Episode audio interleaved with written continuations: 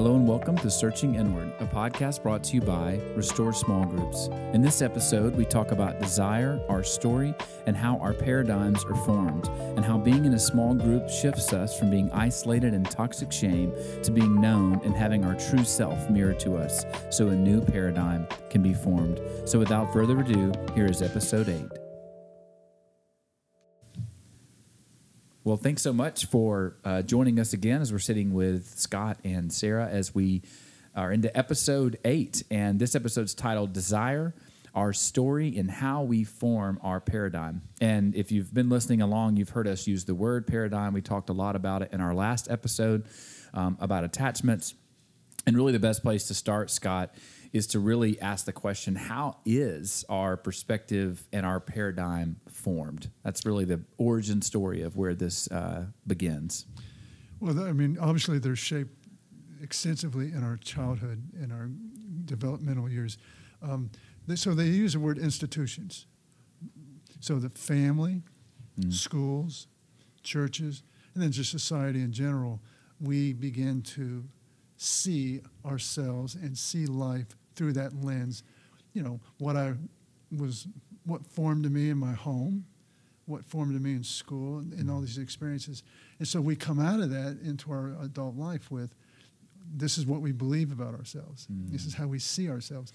And even though it may not be true, and most of the time it's not, it's what we've come to believe. Mm. And again, it's the lens in which we see everything. And I want to make this point because this is, to me, the best statement that I've heard. Seeing is believing. Mm. And how I see myself, how I've come to see myself, those neural pathways, those, you know, that, that's deeply ingrained in me. Mm. And so all my responses, if I'm ever going to experience a transformed life, that paradigm has to be transformed. Mm. That perception has to be changed. Mm.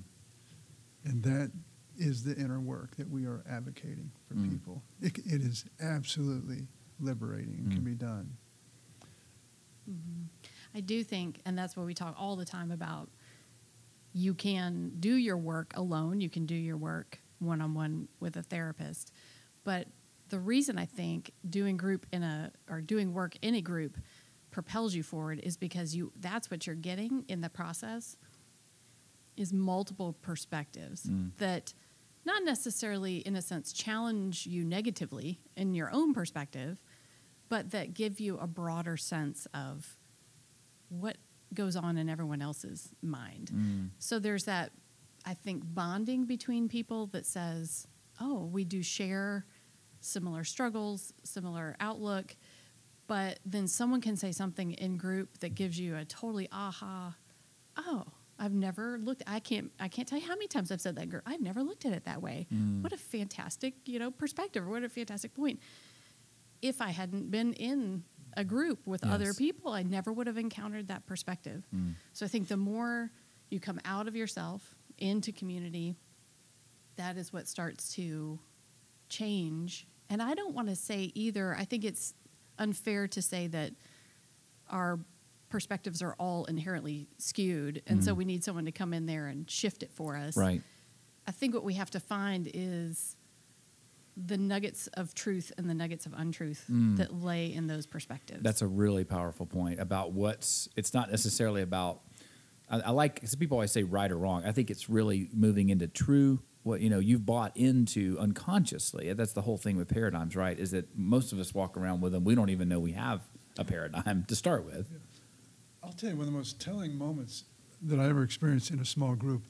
Um, I was sharing my story and and obviously when you're sharing your story you're revealing how you see yourself mm. and um, one of the participants said gosh scott i wish you could see yourself the way we see you wow and that just changed my life um, and I'm like, it's true. Mm. Um, and I want to say that when I read some of Richard Rohr's material, and he was the first person that I heard the phrase divine mirroring mm. from. And what Sarah was just alluding to happens in a small group. That is a divine mirror because mm. it reflects back to right. me what I need to see that's true about me. Mm. And when that lady said that, I'm like, then I started listening to them as they told me. affirmative statements of how they saw me, and it did conflict with the negative shame-based paradigm that I had built about myself. And um, and I know this that that intrinsic belief hmm.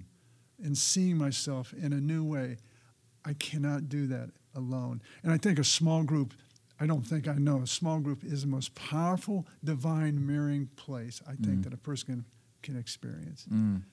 That's beautiful because you can't see what's your.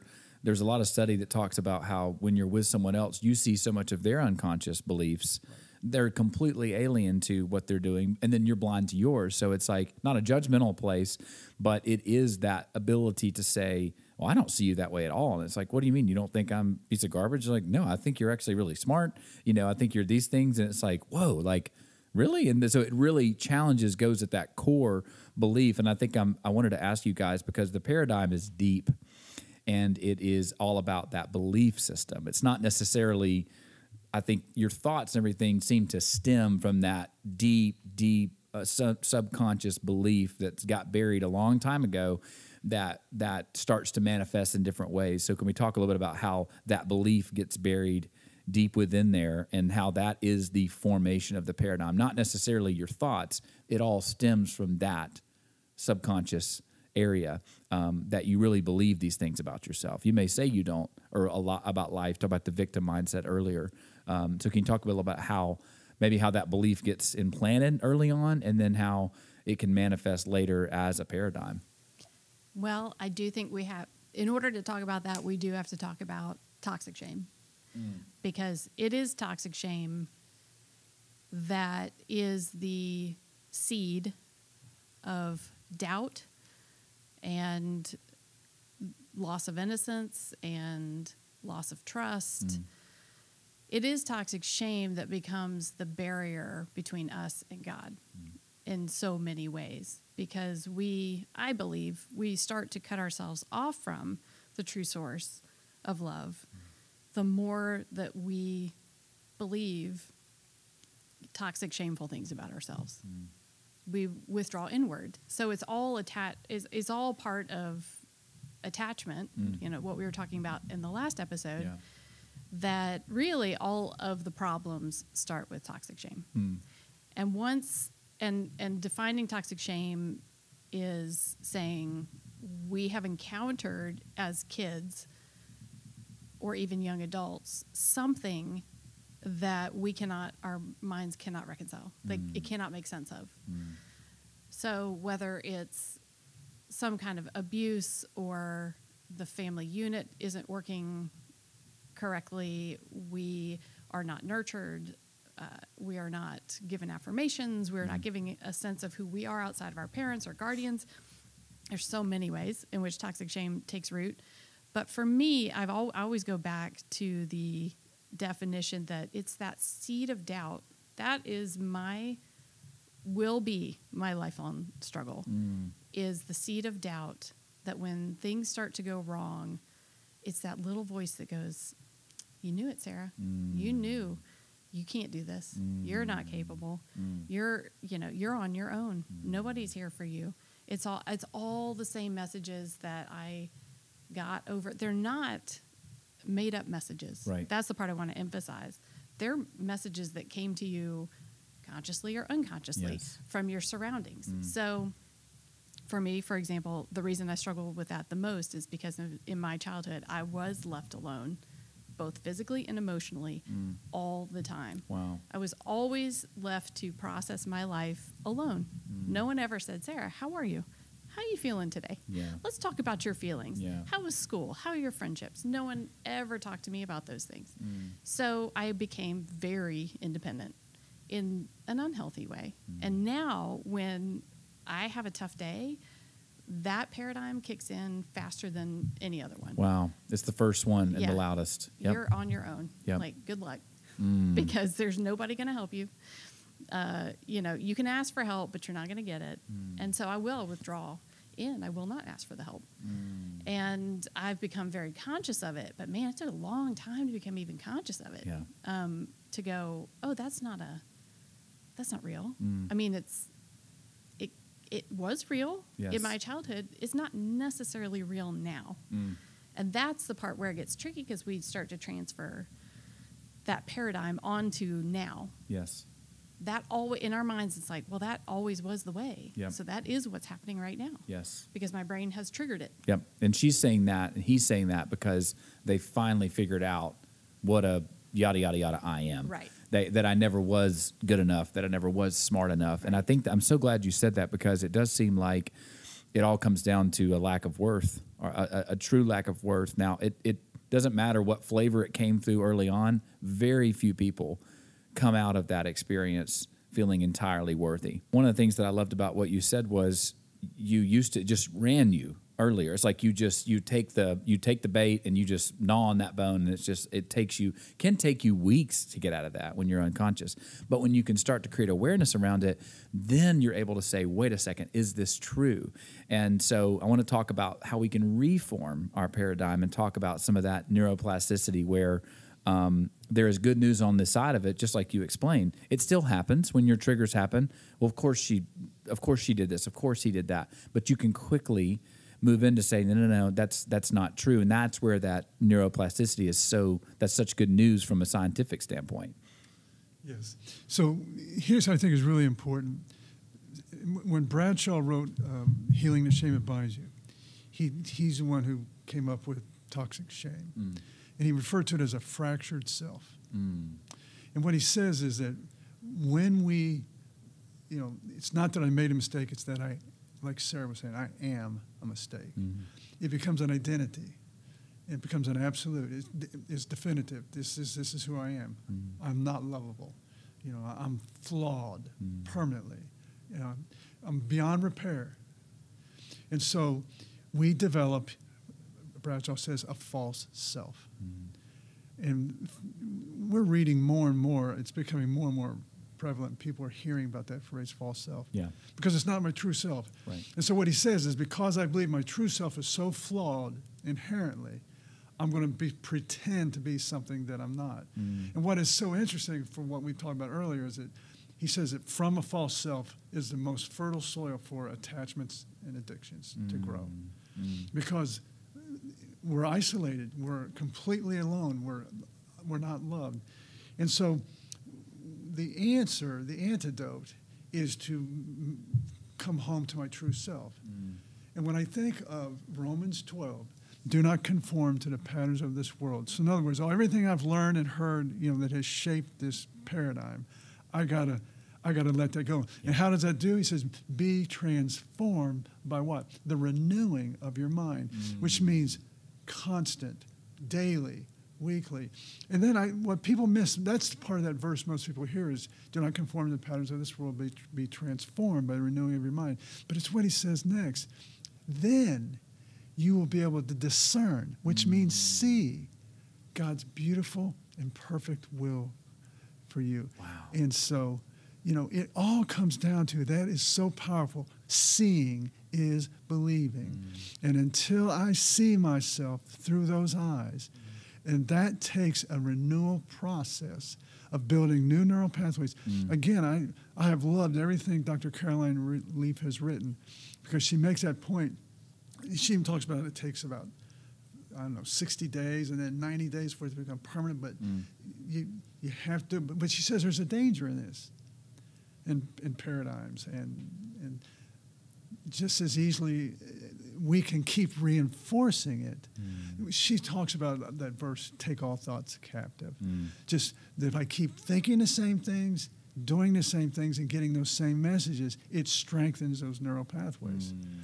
That's why it is important that I'm in an environment, I'm in a process where I'm working on thinking differently, Yes. responding differently, seeing differently.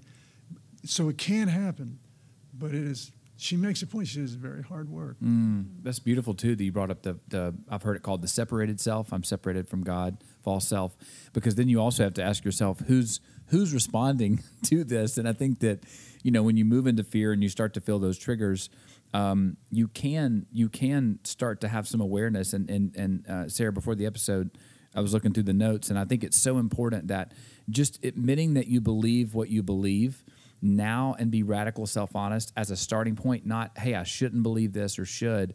It's about meeting yourself where you are because oftentimes when we aren't aware to say, you know, honestly, like I, I really do kind of believe this about myself, then you can start to say, okay, now I can move into healing this. But it is important to start where you start and being honest about what you are believing about yourself in the world.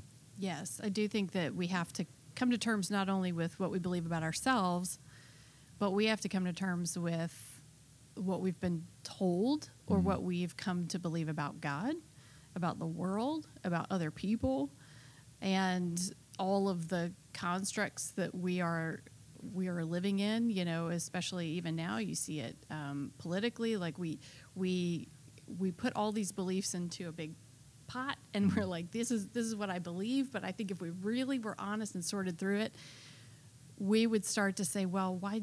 Ask ourselves, why do I believe that? Well, probably mm, there's probably some percentage of those because I was told Mm. that's what I should believe Or saw it. Yep. or saw it. Yep. Uh, and I have not really critically thought through Mm. why is it that I actually think that's true. I think that too. Why a spiritual journey is so important is because there is a difference between being told about God and experiencing God Yes. my experience has been that my relationship with God has exposed me to a different God than I thought I knew in my early 20s. Mm. And that God is an, an extremely compassionate, but also fairly balanced Mm. being Mm. who, uh, and, and that is so when I started to deconstruct things like I should go to church, I just stopped one day and asked myself that question Why should I Mm. go to church? Mostly because I was told if I don't go to church, I am not connecting with God. I am not taking time to worship. I am ungrateful. Mm. I am. Uh, I am not disciplined. It's not I a mean, there priority. is not Yeah. a priority. Uh, so many messages, most of them negative, as to why. So I found myself going to church out of really a guilt Mm. forever, Yeah. for almost my entire church going life. Mm. And then one day, my husband and I just said, Why do we go to church? Are we getting, is this a process that's actually enhancing our spirituality? Mm. And uh, we walked out, and that was the end of that. Wow. And there have been times in which people have asked me in the last few years, like, do you have a church? And I, it- there, I I have to stop myself from going shamefully, no. Right. Uh, but then I go, why should I be ashamed of that? It's, Yes. it's my spiritual journey. Yes. And this is where I feel like I am on my spiritual journey, then that is what I believe. So it's these moments of saying, I believe this for good reason. Yeah. I didn't just make this up. Mm. Um, uh, this is part of my journey and it's not part of your journey. And why should you be concerned if I go to church? Yes. It's not your, Right. not, and then, then you get to see another level of your your paradigm where it's important that I come across a certain way. So the triggers you can Yes. almost repurpose all of them to, to to have them as little you know uh, headlights towards what needs a little bit of healing and love. And I think that um, something you said earlier about the separated self, Scott. I was reading something the other day that said the separated self can, does not even know love. It can't even accept it. So when you show up in a relationship as as as that false self it's you're never going even if you've got someone that is literally loving you and and you can't receive it from the false self Because there can be no intimacy. right Intimacy only exists in truth and vulnerability. mm. Um, I wanted to say too um, that Covey said something that just really just has stayed with me powerfully. He so he was talking about the paradigm, and that for us to experience true transformation, to be really transformed, you have to strike at the root, which is the way that you see Mm. everything, Mm. which is the paradigm. And he says that character is inseparable from being. Mm. And because and so if and this is what Leaf is talking about, if God's character is growing in me, and I'm, I'm as Paul says, it's no longer I who live, who Christ who lives in me, I, the mind of Christ. So I'm seeing everything. That's why we say Christ is a paradigm. Mm. Mother Teresa said, "Hope enlarges the heart." when we begin to be filled with love and see and our seeing is enlarged, everything is is different. Hmm. But this and so I wrote the word integrity and I did a little this part of my new book the power of integrity. Isn't that i'm a good guy? Hmm. But integrity is integrated that god's character my character our minds are being integrated and that just expands hmm. everything and then i can grow into my full true self into my full potential. Mm. Shame dis, as thompson says disintegrates that. And thus the expansion is thwarted. Mm. And we don't. That could be the type of parent i am mm. employee you know human being spouse you know all these as those expands um, it's just to me it's a beautiful way of looking at it. So growing into my true self building true character integrating that the integrity of that is powerful. Mm. And that's why with each week and we're not talking about doing it perfectly but i'm growing i'm getting it better. Yes. i'm coming home to my true self which we go back to what gerald may says the, the answer to transformation ultimately comes down to consecration. S- saying yes to going home to god. I go home to god i go home to my true self. There's the best place. That's hmm. the ultimate freedom. It's beautiful, and I think too, it's like I, I I'm glad you said that because I've heard recently where like if you show up in your office as a as a certain way, you go home with your kids you're a certain way with your spouse with your then you can start to pick up on oh then you start to see like oh there is this need to approve here and I can be kind of this version. And I I have fallen victim I mean I've been that was a big part of my story was you know people were like well you know you seem really happy out here, but when you get you know when you get here, it's like you know I just I get all the dump on you. It's like and it's like well I've been performing all day, so I need one space. So but even that is like oh that's that false self coming up again where I don't feel like it's an I'm enough to show up at my job and just speak integrated to say you know your your th- your thoughts, your actions, your beliefs when they start to line up then you have this internal integrity because when we don't, we're not hurting. We're hurting others, but we're we're we're hurting our true self. We're saying you're not. It's almost like our inner child's looking at us, and they're like, "Am I not good enough down here? Like, why are you shifting with all? Why can't you just be you?" And we that we yearn for that. We yearn for that integrity. The false self sends a message I must do before I mm. can ever become. Mm. And we got it all wrong. God is saying, hey, first you need to be your true self. Mm. Then you will naturally do. Mm. You'll do home, you'll do the relationships, you'll do life, Yes, you know. But we have a, as long as we're disintegrated through shame and, it's beautiful. and pouring through life in a, pul- in a false self. Well, when we were talking about freedom in the last episode, Yeah. that too is a big marker Mm. that freedom is happening mm. because you can be your true self in all places. And you don't feel like you're e- expending all this emotional energy trying to be this person there and this person there, keep up appearances. Again, it all comes back to to attachments, you know, because what are you attached to? It's self-image. Yes. It's the uh, projection of success. It's the whatever it is that you're uh, projecting out there is and some attachment that has not allowed us to be free to be our true selves. Uh, What Sarah's saying, I, I- I think we, we underestimate the power of the systemic influence our society has on us as what we come to believe, you know, and that's how we see ourselves. And, you know, uh, school was very difficult for me, as I've talked about before, growing up, because I was, uh, you know, I have this horrible attention disorder. And then they just said, well, your, your child is hyperactive. Yes, You know, put them on Ritalin or something, or yeah, get them on medicine. Yeah, I could not focus. I couldn't concentrate. And yet, so my grade cards reflected your son is a loser, you know. Mm. And and then later in life, I get into my, my, I guess, my true self, and I found out, gosh, I am so much different than Mm. what I had come to believe about myself. I Mm. actually am intelligent. I'll, I'll affirm that. I'm sure all no. our listeners will no, too. but after your whole childhood and Yes. thinking you're, you're you're you're you're stupid. yes, which was a horrible paradigm for Mm. me, you know. Um, and I think that's powerful. That that especially, and I know that I have to be careful here because I've been saying this a lot lately. And I think I think back in the day, it was traditionally where women were more vulnerable, men were less vulnerable. But I think we're all getting into being less and less vulnerable, no matter if you're a male or female. I, I, have been careful to pull back on that, but I will say that I was um, working with some um, some lady that was helping me through some stuff, and I was telling her I was like, you know, I just I just feel like you know I've always had this sensitive nature. I've always been more empathetic and creative, and I would identify that as quote unquote more feminine uh, aspects. And she says, "Oh, Jake," she says, "There's nothing more courageous. There's nothing more brave."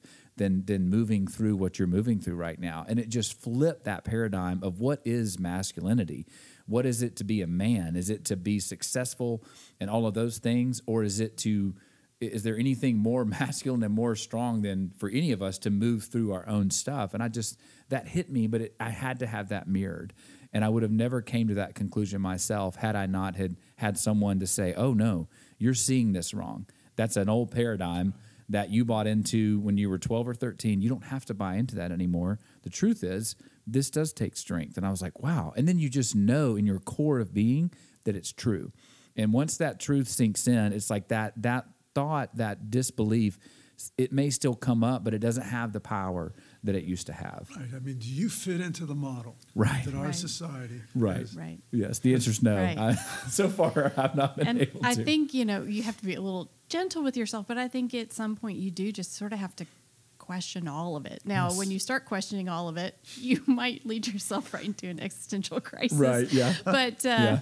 but you you do have to start looking around and going, you know, why is that inherently female? Why is that Mm. inherently male? Why do I believe this about job and career? Why do Mm. I think my resume has to look like this? Why do I think I have to live in this house? Why do I think I need this education? Why, I mean, all the things. Why do my kids have to? Why do I think my kids have to participate in sports? Right. Why do I think? I mean, you you just have to start in some ways questioning everything that you believe to be true yeah. and ask yourself why, Mm. um, and find out where you, you're projecting a lot of those unconscious, probably so Yeah. many unconscious beliefs onto the world. But I also, again, going back to the spiritual journey and what freedom looks like, I think one of the biggest, other biggest markers is that you start to realize there is no black or white in life. There just Mm. isn't Mm. all perspectives are valid Mm. in many ways. You, you you want to hear, you start to want to hear other people's perspectives because you want to get out of your paradigm. I mean, Mm. that's how I feel. I, I'm like, if I get too stuck in my paradigm, like, let me go talk to somebody else Yes. because I need another perspective. Yes. What she's saying is, if I don't feel that I'm conforming to the patterns of this world, Hmm. so that this is what, this is how I'm supposed to be Right. as, as a as a male, as a strong man, Mhm. you know, and successful. And so you know, math was like I'm looking at Chinese letters. I mean, I could not do math, Mm. and science. You know, I couldn't sit still. But boy, English, I could read Yes. for days and Yes. days and days and, Yes. and elaborate on it, you know, if, if I was interested in it. Yes, you know, right. Had to put it. So, but when I was growing up, premium was put on math, science, you know, Mhm. business skills, you know, Mhm. you know. So, you know, I had to find my way, you know. Yeah. And, uh, but it is not easy. Mm-mm. But I would not have found my way if it was not for a group Yeah. and a, in a, in a healing community. Yeah, and it's like that. The thing about that I've experienced personally is when I, when someone sees into me, or someone uh, uh, sees something and calls like that lady that was able to see that, as I was mentioning, that loosens that grip on that paradigm, and it never can be the same again. Like it may still come up, but it's almost like you just kind of keep boxing it, and like the more the more you hit on it, the more it starts to loosen up, and then it just doesn't hold that, and it almost dissolves over time because you have people that are on the same page as you saying, you know, I, I, that's not who you are. Come back, come back to yourself. And when you have that in a group or a friend, you've got you've got a time machine that will warp speed. I mean, you can do all this on your own, and you can do all your own private work. But when you have someone in your life, whether it's a special, a, a, a close relationship or a group, it will time warp this this stuff because they can get into that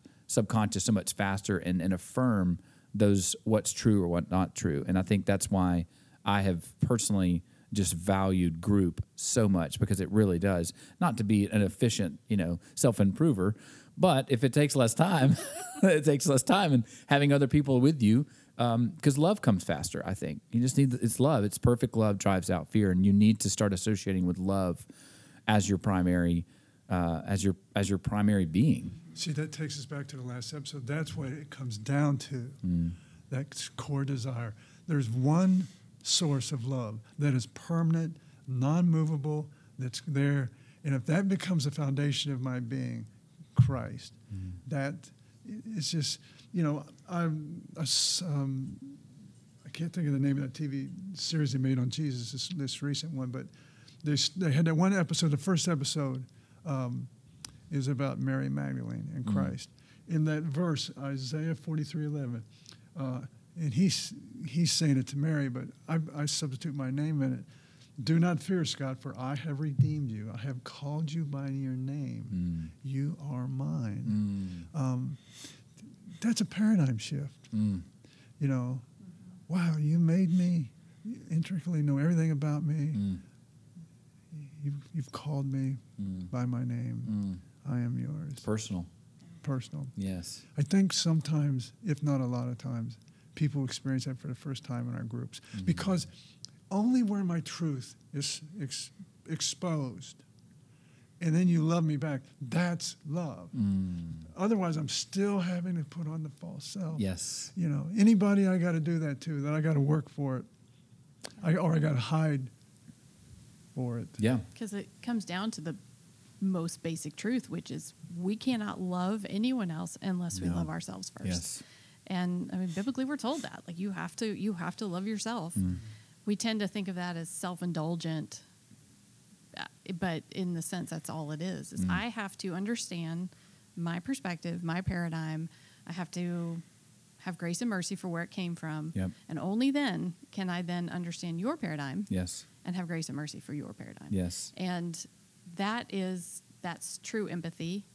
And that's where you start to get into that space of understanding that what I believe to be truth, Mm. I put that in quotations, which you cannot see on a podcast.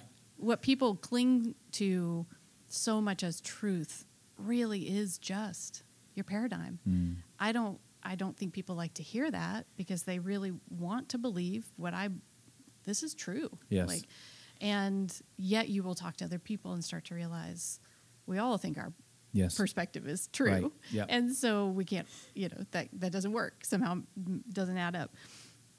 But that there is some nuggets of truth in all of our perspectives and then together collectively we can Mm. have a sense of Mm. what's true. That's my that's my opinion. Um, and that God, when God enters this picture with us, and we allow God in, it's really God who's feeding us the nuggets Yes. of truth. Yes. Not our own Yes. paradigm. Yeah, that false self, and I think that I've heard. Um, I love the I love the quote: uh, "Fear projects and love extends." And so, when you're in fear, that false self is always in fear of being found out about, and, and its terror of being known, of being the shameful thing that it thinks it is. So, I wanted to wrap up with how changing this paradigm, how powerful it is when you when you can start to be known as who you are in your own in your own space in your own being, and then able to show up to others as that you, you can you can truly be known when you show up as your true self and people see that that's where love really starts to come in Yeah, and what you're describing to me is hope. Mm. You know, I think we've talked about this before, but I think we're living in an era of the main epidemic. And it's funny, we're in a pandemic, but I think the biggest pandemic we have is despair. Mm. And the definition of despair is, is hopelessness. And I think so many people feel hopeless that they'll ever experience that love, that they'll find the antidote to that. And um, it's coming, providing this sacred space, as we call it, where they can come home and experience that to their true self and experience that love. That's the hope that uh, the world needs more than ever, Mm. than ever.